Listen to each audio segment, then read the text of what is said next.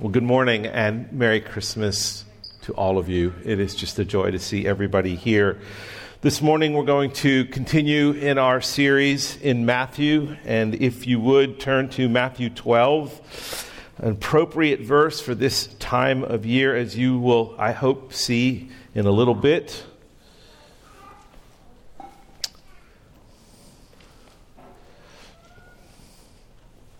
And if you would, in Look with me in verse 15, beginning there in chapter 12. Matthew writes Jesus, aware of this, now what is he aware of? Well, we have to look back in verse 14. But the Pharisees went out and conspired against him how to destroy him. In verse 15, Jesus, aware of this, withdrew from there, and many followed him. And he healed them all and ordered them not to make him known. This was to fulfill what was spoken by the prophet Isaiah Behold, my servant whom I have chosen, my beloved with whom my soul is well pleased. I will put my spirit upon him, and he will proclaim justice to the Gentiles. He will not quarrel or cry aloud, nor will anyone hear his voice in the streets. A bruised reed he will not break, and a smoldering wick he will not quench, until he brings justice to victory, and in his name the Gentiles will hope. Father, we thank you for your word, which speaks to us of your love and your care for us, reminding us again and again of what you have done on our behalf by sending your Son Jesus into the world. Lord, as we study this passage this morning, as we sit here, we await your voice to speak to us, that we might know you better, and that we might glorify you in our lives. Lord, help me to serve these dear friends. In Christ's name, amen.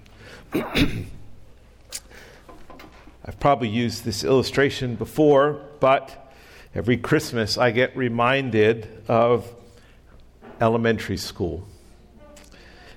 Every year in elementary school, we would have a gift exchange. And each year, I would, uh, I would arrive that day with great expectations and then experience great disappointment. Each year, I can remember where I was sitting in fourth grade. Gifts were handed out, and I opened mine I was expecting a matchbox car, even a book, something that a guy would like, and I got a lump of clay. The following year, I was at a different elementary school. We had a gift exchange. I had great expectations, and I unwrapped my gift, and it was the exact same lump of clay from the previous year. Sixth grade comes gift exchange day arrives. I unwrap my gift. Sure enough, the conspiracy had been fulfilled because there was another lump of clay in front of me. Three years in a row. I am guaranteed, I'm sure my parents called the school, said, hey, he has had a bad year. Give him another lump of clay. I was grateful to get into middle school no more gift exchanges. Now, over many centuries, the Jewish people had great expectations for the waited Messiah. There were some who came pretending to be the Messiah, but they were quickly dismissed, and all the while the Jews continued to suffer under oppressor after oppressor Assyrians, Babylonians, Egyptians, and now Romans, as we read in Matthew's Gospel. No one came to deliver them as promised in the Old Testament prophecies, and even after a while, the prophecies stopped coming. God was silent, and the world was battered, and God's people felt deserted. 400 years went by before God finally spoke through an angel to a young couple. And it is in this speaking that he fulfills his promise by sending a Messiah, as Matthew tells us in chapter 1 of his gospel. An angel comes to Mary and to Joseph, telling them that they will have a son named Jesus, conceived by the Holy Spirit. And he is born, and three decades later, Jesus enters into his ministry. But just like my Christmas lump of clay, Jesus is not what people expected. They wanted a king to free them from Roman oppression and rule over their enemies, to conquer them. But what they got, what they saw, was a lowly carpenter from a backwater town of Nazareth who claimed to be the Son of God. But Jesus was different as he moved among the towns and the villages and the synagogues in the countryside, he preached with an authority that no scribe or Pharisee ever did. He healed with miracles that astounded everyone, and he turned the religious leaders' legalistic, man made rules upside down, offending them all by spending time with sinners and the outcasts of society. This, this lump of clay they thought could not be the Messiah that they had hoped for or expected. He had not come to do what they had wanted.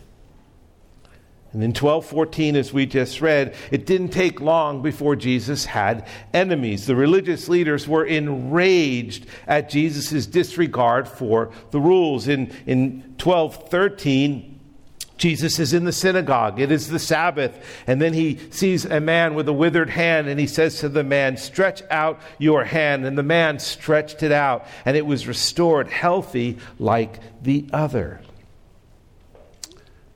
The Pharisees were enraged.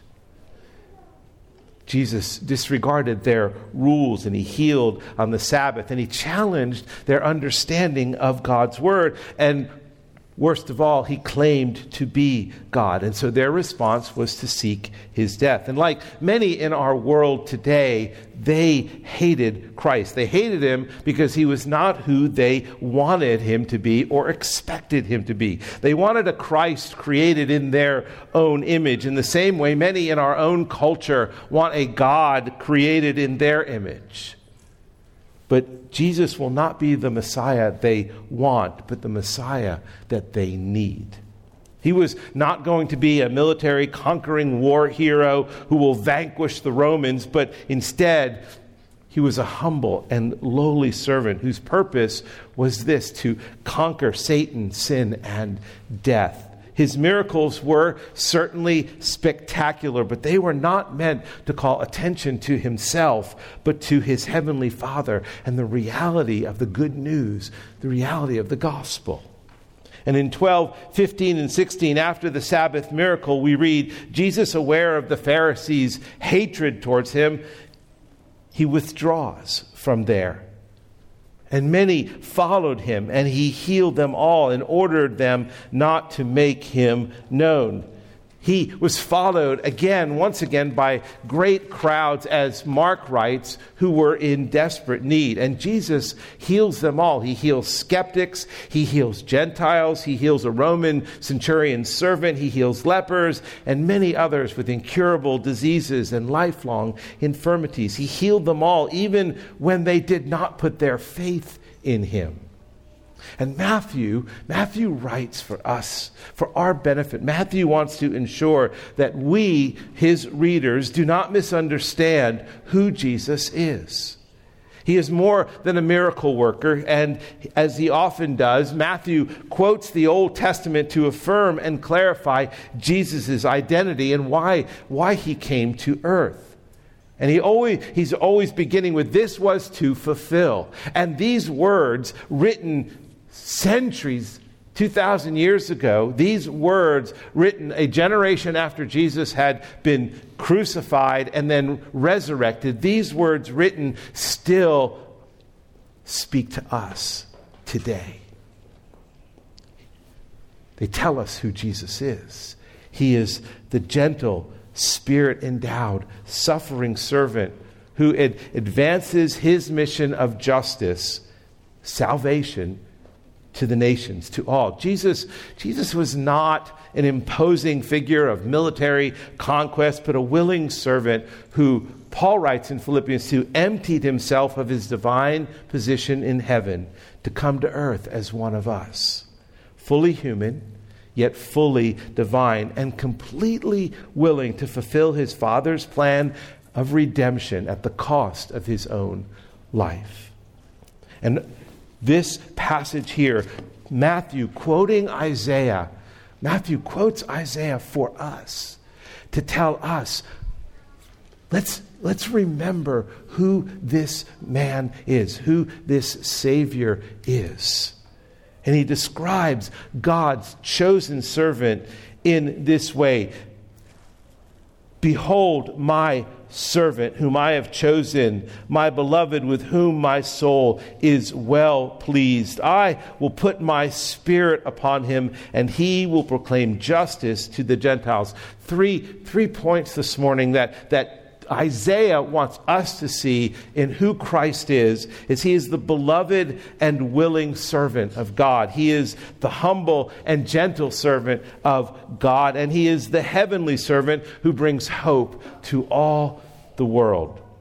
Let's look at the first. He is the beloved and willing servant. Jesus, in obedience to his Father, came humbly came as a baby to bring his kingdom to earth to save our fallen world from itself. As appealing as, as Christmas is, brothers and sisters, it, with its beautiful decorations and its music and family gatherings and the giving and receiving of gifts, that is not what Christmas is all about.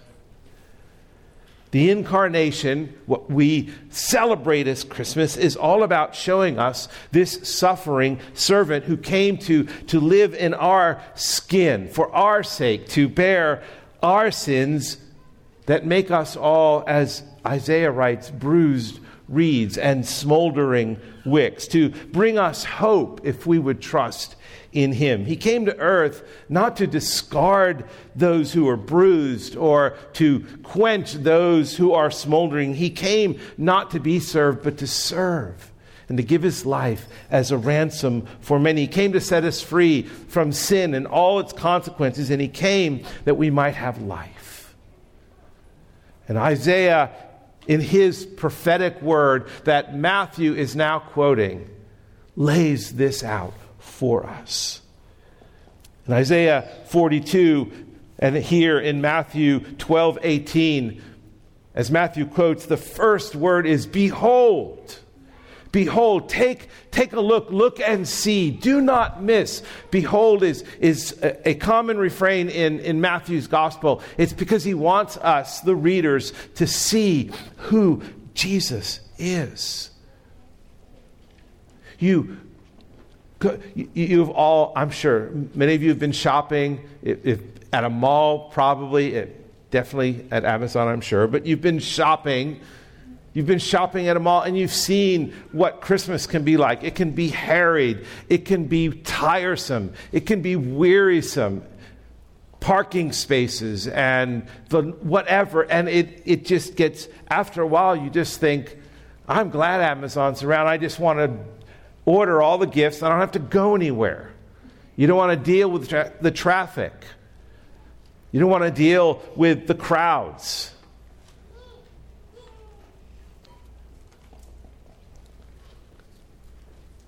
The incarnation is about none of that. And that is why Matthew says, Behold, let us look at this Savior. Look and see who God has chosen. Behold, my servant whom I have chosen. What, what kind of servant he is? He is God's chosen and he's God's beloved. And it, this should remind us of Jesus' baptism when John baptized him, and, and the Father speaks and says, This is my beloved Son in whom I am well pleased. And we hear this refrain again Behold, my servant whom I have chosen, my beloved with whom my soul is well pleased. And filled and empowered with the Spirit, Jesus will accomplish what the Father chose him to do to so love the world that he would give his own life. Here in Matthew's gospel, Isaiah's prophecy is it is a profound example of God's love. It is a profound example of God's love to you. Behold, my servant whom I have chosen, whom I have sent, my own son who willingly would give up his life, for, who would do it for us, my own son. I have chosen him and I have sent him. And he came to earth for your sake and for mine. Do you ever question his love? Do you ever wonder, does the Lord really love me? The struggles I have with sin, the struggle I have in this life, just the suffering, the experiences, circumstances, the trials I face. Where, where really is God's love? In the midst of this pandemic, where is the love of God? Listen, Jesus came in human form to deal with all our human problems, our pain whether physical, emotional, or spiritual, our struggle to get out of bed in the morning, our fears about our children and how they will turn out, our fears about growing old, our moments of depression, our uncontrollable anger, our bitterness towards others who have hurt us. Every sin we can name, Jesus came to deal with our human problems. He came to rescue, to restore, to sustain, to bless, loving us when we are not easy to love. And I realize sitting there, you're thinking, I think I'm pretty easy to love. I'll let you know. Listen, he loved. Jesus, he loved Matthew, a tax collector. He loved an unclean leper. He loved a demon possessed man. He loved his whining and complaining disciples. He loved a Pharisee named Nicodemus, and so many more and the justice he proclaims to the Gentiles. He says, I will put my spirit upon him, and he will proclaim justice to the Gentiles, is his promise that they too, that all will receive and be the offered salvation. Here is a declaration that the good news, the gospel, is for everyone. And as you sit here today, if you are not a Christian, this, this is a prophetic spoken word from God to say, here's an offer of the gospel. Will you, will you respond? The gospel is offered to everyone. He loved all, even as all are bruised reeds and smoldering wicks. And just as He loved all these people, He has loved you and I just the same. He is God's willing and beloved servant. Secondly, he is the humble and gentle servant. Rather than argue with the Pharisees, Jesus avoids confrontation with them. He, his, his time, his hour, as Scripture, as John writes in his gospel and Scripture, often tells us that when it says his hour, it means his time of crucifixion.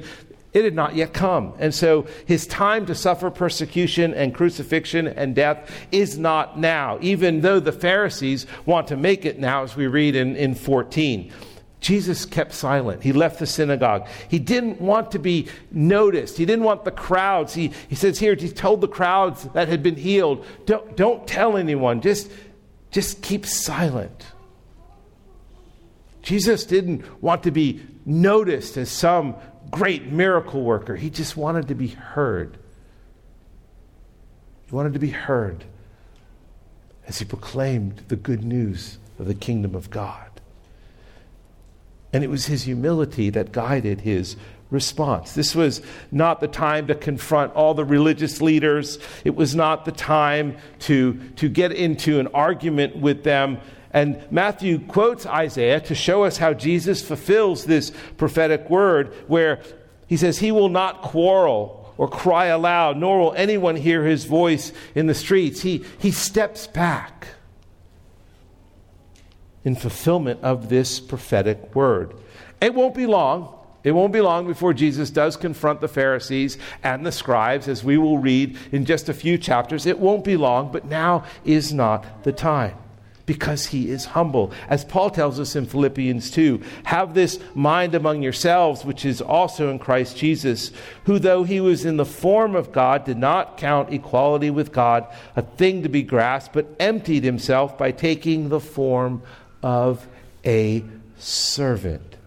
Being born in the likeness of men and being found in human form, he humbled himself by becoming obedient to the point of death, even death on a cross. This is what Isaiah is telling us. This is what Matthew is quoting that we might know who Christ is. Now, the religious leaders were arrogant. They were, they were arrogant and they were just the opposite. In the, the previous passage, we saw what their stone cold hearts were all about. Rules were more important than people. They didn't care about the man with the withered hand. They didn't care that his life suffered because he had a withered hand. All they cared about were their rules being kept. And Jesus, just the opposite, shows compassion. This man with the withered hand, he was a bruised reed that was easily broken by the Pharisees. He was a smoldering wick that was easily put out by the Pharisees. That's who the Pharisees were. They cast aside the unlovable. They cast aside the untouchable, the unclean. And yet, Jesus, the sovereign king, does exactly the opposite. What others will discard and what others will trample on without any thought, he gently, compassionately, and tenderly preserves.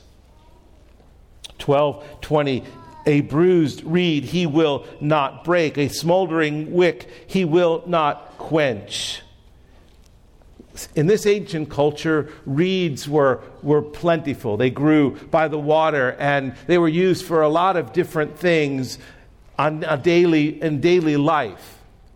But because they were easily broken, easily bruised, they were easily cast aside. And the same with, with, a, with a candle wick, that if it started to smolder, it was no longer of any use, and it too would be quickly discarded. That's what Isaiah is giving us this picture of. And in his prophecy, Jesus is this stunning and powerful contrast to kings and emperors and religious leaders of the day. To them, to, to them, nobody mattered. Cast anybody aside if they do not serve my kingdom or serve my purposes. To Jesus, every person mattered. His kingly stature did not separate him from us as it did with the earthly kings, because Jesus was one of us. He became one of us. The fragility of a bruised reed and a smoldering wick, it describes all humanity. The weight of sin and the bruising experience that we face from sin in this sin ravaged world makes us all fragile at times. And the people Matthew originally eh, who he's writing to are oppressed. They're oppressed by Romans and they're oppressed by the religious leaders. They, they face a world of sin, and, but their greatest oppression is their own sin. And their only hope, and our only hope, is the justice that Jesus brings through his victory on the cross. Listen, the imagery, look at the imagery. Imagine Isaiah's prophecy describes an extraordinary willingness by Jesus as God's servant to preserve damaged, vulnerable people that society rejects. God's servant is not quick to condemn or discard, but to save and preserve. Where, where, where in your life do you see yourself as a bruised reed? Is it, is it physical limitations that you have? Is it your struggle with a particular sin? What about the disappointments you have in this life? My children didn't turn out as I would hoped. Or they're not obeying as I would hoped. My career is not what I had hoped. My experience as a Christian is not what I had expected or had hoped for. The struggles with my family, the struggles with my friends, the struggles with my church. You can feel like a bruised reed.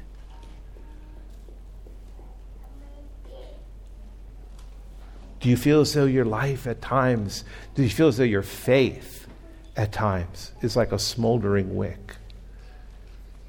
I don't know how much more of this I can take. I don't know where God is at this moment. And those thoughts run through your mind. Prolonged suffering can create that temptation prolonged relational breakdown can create that temptation. You can feel, you, you, you can say today, I am a bruised reed, I, I am a smoldering wick.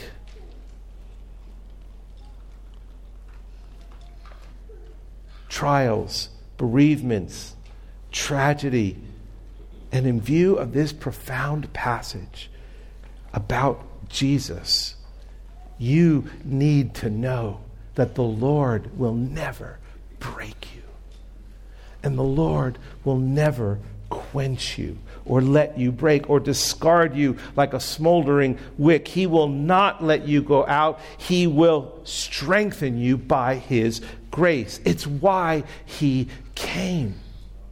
The reality of this truth gives great meaning and great beauty to the incarnation, to this Christmas season that we celebrate. He came for us as bruised reeds and smoldering wicks, and in his kindness, he invited us to come to him. He calls us by the Spirit to come to him for life.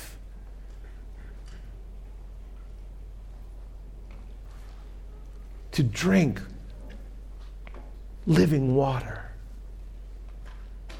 And in our lives as believers, as we feel bruised at times by this world, battered by this world, sometimes our faith smoldering because of the world that we live in and the, the, our own sins that we, we face, He still tells us to come to Him Come to me, all who labor and are heavy laden, and I will give you rest. Take my yoke upon you and learn from me, for I am gentle and lowly in heart, and you will find rest for your souls. For my yoke is easy and my burden is light. That is what bruised reeds and smoldering wicks do. They go to Him if we come to Him, He promises us grace, saving grace, preserving grace, and sustaining grace. He offers this grace to us. He offers this grace to us in His Word. He offers this grace to us in His church. He offers this grace to us. He is gentle and tender. And finally, he is the heavenly servant who brings hope to all the world. This prophecy that Matthew quotes is one of great hope and promise for all humanity, not just the Jews. Jesus didn't come only for them, but to save all who would put their trust in him. Isaiah tells us that it's at the name of Jesus that hope is found, true hope, nowhere else but the name of Christ. Acts 4 2. And there is salvation in no one else, for there is no other name under heaven given among men by which we must be saved. And Matthew tells us earlier in his gospel in chapter 1, which is often uh, typically read at Christmas time, she will bear a son, and you shall call his name Jesus, for he will save his people from their sins. Everyone, says Isaiah, must put their hope in God's servant.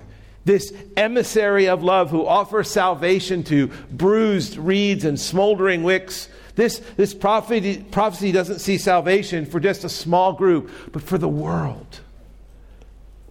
For all who trust in God's servant. Those who do will find justice in Christ's victory on the cross. Justice meted out upon Jesus as he hangs on the cross, bearing our wrath and our judgment because of our sins.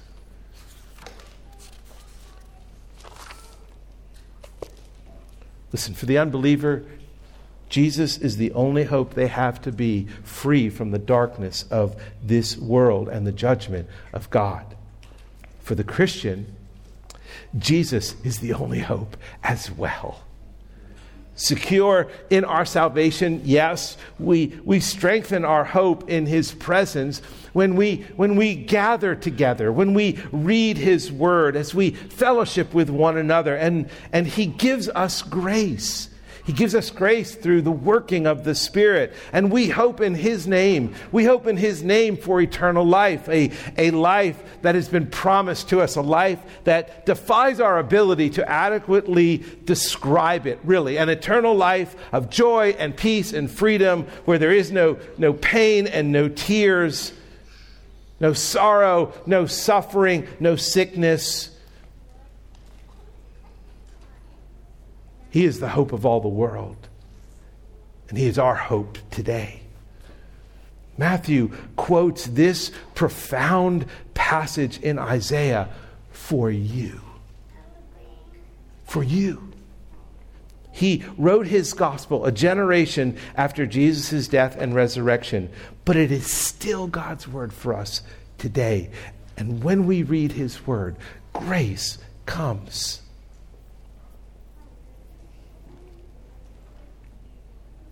We,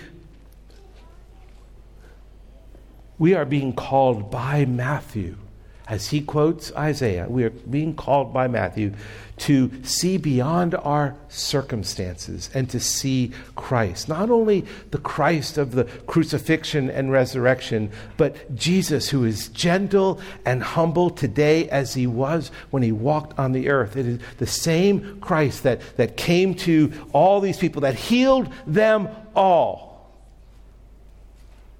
all who were bruised, all who were smoldering, all who were enslaved in sin, all who were depressed, all who were despairing, all who were sad, all who were fearful, all who were struggling with anger.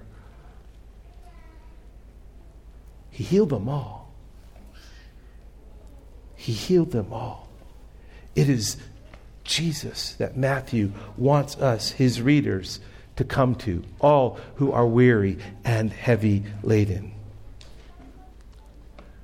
Now, maybe I will still get a lump of clay for Christmas. but I, I refuse to let my joy depend upon anything other than knowing Christ and his love for me. And I, I want you to feel the same exact way. I'm sure you won't get a lump of clay. But you have a Savior who is gentle and lowly in heart, who is humbly willing to take a bruised reed and care for it, and a smoldering wick and preserve it. And that is who our Savior is. Let's pray. Father, thank you for showing us in your word not only who Christ is, but how he cares for us. And I pray this morning, Lord, for those among us who are struggling, feeling bruised and battered, that they would, they would have strength given to them by the Holy Spirit to come to you and to cast their cares upon you because you care for them. That they would cast their burden upon you, that you might give them your yoke, which is easy and light. And I pray for those whose faith is, is smoldering and, and feeling as though it might go out, that you would preserve them and refresh them and strengthen them today. And Lord, for those who, who do not hope in you yet, I pray, I pray that you would open their eyes to the glory of the gospel, the incarnation, the coming of your Son that we might find life. I pray all this in Christ's name. Amen.